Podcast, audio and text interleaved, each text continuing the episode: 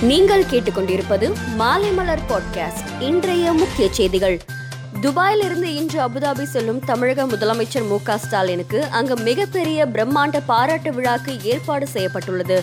இந்திய சமூக கலாச்சார மையம் உள்ளரங்கத்தில் நாளை மாலை நடைபெறும் இந்த பாராட்டு விழாவில் முதலமைச்சர் மு க ஸ்டாலின் சிறப்புரையாற்றுகிறார். நிகழ்ச்சியில் அமைச்சர்கள் தமிழக அரசு உயர் அதிகாரிகள் பிரதிநிதிகளும் பங்கேற்கிறார்கள். வளிமண்டல கிழக்கடுக்கு சுழற்சி மற்றும் வெப்பசலனம் காரணமாக இன்று முதல் வரும் இருபத்தி ஒன்பதாம் தேதி வரை கன்னியாகுமரி திருநெல்வேலி மேற்கு தொடர்ச்சி மலையை ஒட்டிய மாவட்டங்கள் மற்றும் அதனை ஒட்டிய மாவட்டங்களில் லேசானது முதல் மிதமான மழை பெய்ய வாய்ப்பு உள்ளதாக சென்னை வானிலை ஆய்வு மையம் தெரிவித்துள்ளது. இருபத்தி ஒன்பதாம் தேதி டெல்டா மாவட்டங்கள் மற்றும் காரைக்கால் பகுதிகளில் லேசானது முதல் மிதமான மழை பெய்யக்கூடும் என கூறியுள்ளது. துபாய் கண்காட்சி முடிவடையும் நிலையில் தமிழ்நாட்டிற்கான அரங்கை முதலமைச்சர் திறந்து வைத்துள்ளது. வேடிக்கையாக உள்ளது என எதிர்க்கட்சித் தலைவர் எடப்பாடி பழனிசாமி கூறியுள்ளார்.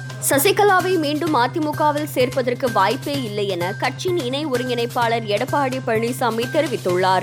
அனைத்து மாவட்ட நிர்வாகிகளும் தலைமை கழகமும் இணைந்து அவரை கட்சியிலிருந்து நீக்குவது குறித்து தீர்மானம் நிறைவேற்றப்பட்டுவிட்டது.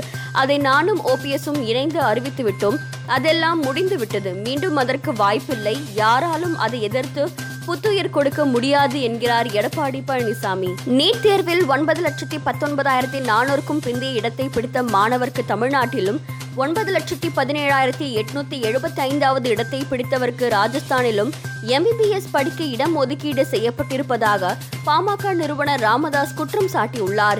இப்படிதான் நீட் தேர்வின் மூலம் மருத்துவ கல்வியின் தரம் உயர்த்தப்படுகிறதா என்றும் அவர் கேள்வி எழுப்பியுள்ளார். இந்தியாவின் ஏற்றுமதி முப்பது லட்சம் கோடி ரூபாயை கடந்து சாதனை படைத்திருப்பதாகவும் இது இந்தியாவின் திறன்களையும் ஆற்றலையும் குறிப்பதாகவும் பிரதமர் மோடி மன் கி பாத் நிகழ்ச்சியில் பேசினார். உலகில் இந்திய பொருட்களுக்கான தேவை அதிகரித்து வருவதாகவும் அவர் குறிப்பிட்டார். தரையிலிருந்து வானில் உள்ள இலக்குகளை துல்லியமாக தாக்கி அழிக்கும் வான் எதிர்ப்பு ஏவுகணையை இந்திய ராணுவம் இன்று வெற்றிகரமாக சோதனை செய்துள்ளது.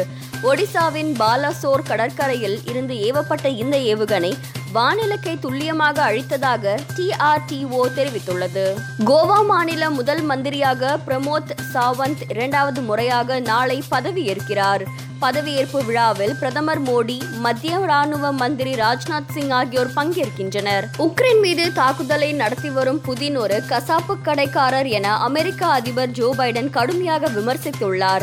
உக்ரைன் மீதான ரஷ்யாவின் ஊடுருவலை சுதந்திர உலகம் எதிர்ப்பதாகவும் அவர் தெரிவித்தார். மகளிர் உலகக்கோப்பை கிரிக்கெட் தொடரில் மித்தாலி ராஜ் தலைமையிலான இந்திய அணி இன்று தனது கடைசி லீக் ஆட்டத்தில் தென்னாப்பிரிக்காவை எதிர்கொண்டது. இப்போட்டியில் வெற்றி பெற்றால் மட்டுமே அரையிறுதியில் நுழைய முடியும் என்ற நிலையில் முதலில் ஆடிய இந்தியா ஏழு விக்கெட் இழப்பிற்கு இருநூத்தி எழுபத்தி நான்கு ரன் குவித்தது. அடுத்து ஆடிய தென்னாப்பிரிக்கா கடைசி பந்தில் இலக்கை எட்டி திரில் வெற்றி பெற்றது. இதனால் இந்தியா அரையிறுதி வாய்ப்பை இழந்தது. மேலும் செய்திகளுக்கு மாலைமலர் டாட் காமை பாருங்கள்.